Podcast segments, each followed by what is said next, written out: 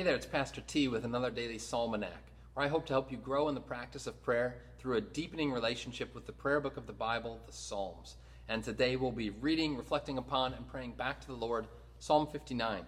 I invite you to follow along in your own Bible at home or to listen as I read. Deliver me from my enemies, O my God. Protect me from those who rise up against me. Deliver me from those who work evil, and save me from bloodthirsty men. For behold, they lie in wait for my life Fierce men stir up strife against me. For no transgression or sin of mine, O Lord, for no fault of mine, they run and make ready. Awake, come to meet me, and see. You, Lord God of hosts, are God of Israel. Rouse yourself to punish all the nations. Spare none of those who treacherously plot evil. Each evening they come back, howling like dogs and prowling about the city. There they are, bellowing with their mouths, with swords in their lips. For who, they think, will hear us? But you, O Lord, laugh at them. You hold all the nations in derision. O my strength, I will watch for you, for you, O God, are my fortress. My God and his steadfast love will meet me. God will let me look in triumph on my enemies.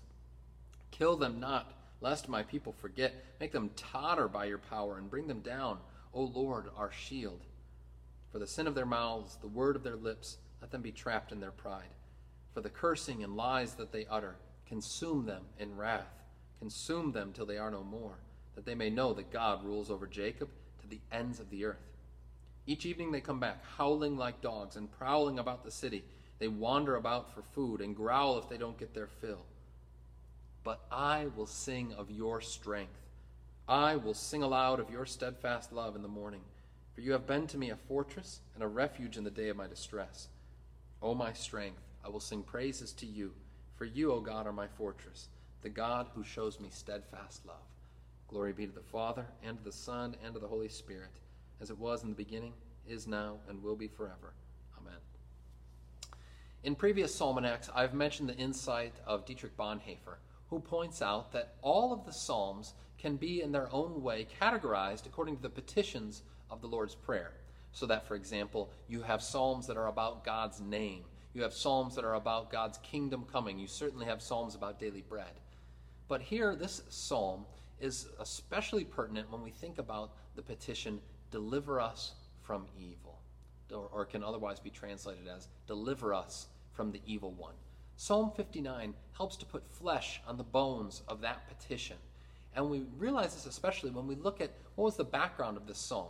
Now, notice if you've got your Bible open, at the beginning of Psalm 59, underneath the heading, you have a little bit of a, a, a, caption there. Now, not all the Psalms have this, not many of them do, but this one does. And when it's there, we do well to pay attention to it. What was the occasion for this, uh, the, the composition of this psalm? So here it says, To the choir master, according to Do Not Destroy, the name of a tune, a miktam of David, when Saul sent men to watch his house in order to kill him.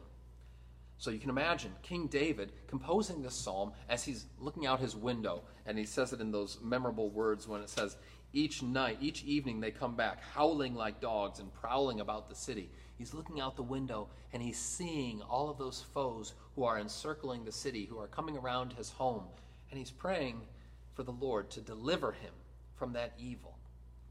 You and I can take hold of this psalm and, so to speak, spiritualize that deliverance. Now, it may be the case that sometimes you really do have foes who are encircling your home. But even if you don't, that doesn't mean that a psalm like Psalm 59 isn't still pertinent and relevant.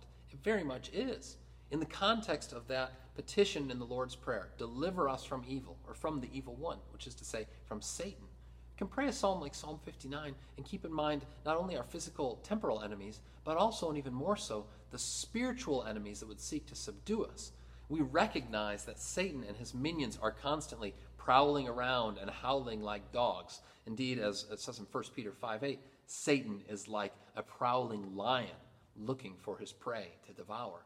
So we pray Psalm 59 to give further oomph to that prayer that we say regularly in the Lord's Prayer Lord, deliver us from evil.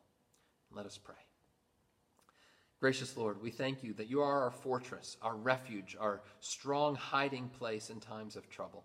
We pray that you would continue to deliver us from all our enemies, both those physical and temporal, and also those spiritual. We pray that we would continue to find refuge in your Son, our Lord Jesus, who is our strength and our salvation. In his name we pray. Amen. And now may the Lord deliver you from all your foes as you walk with him today. Go in his peace. Amen.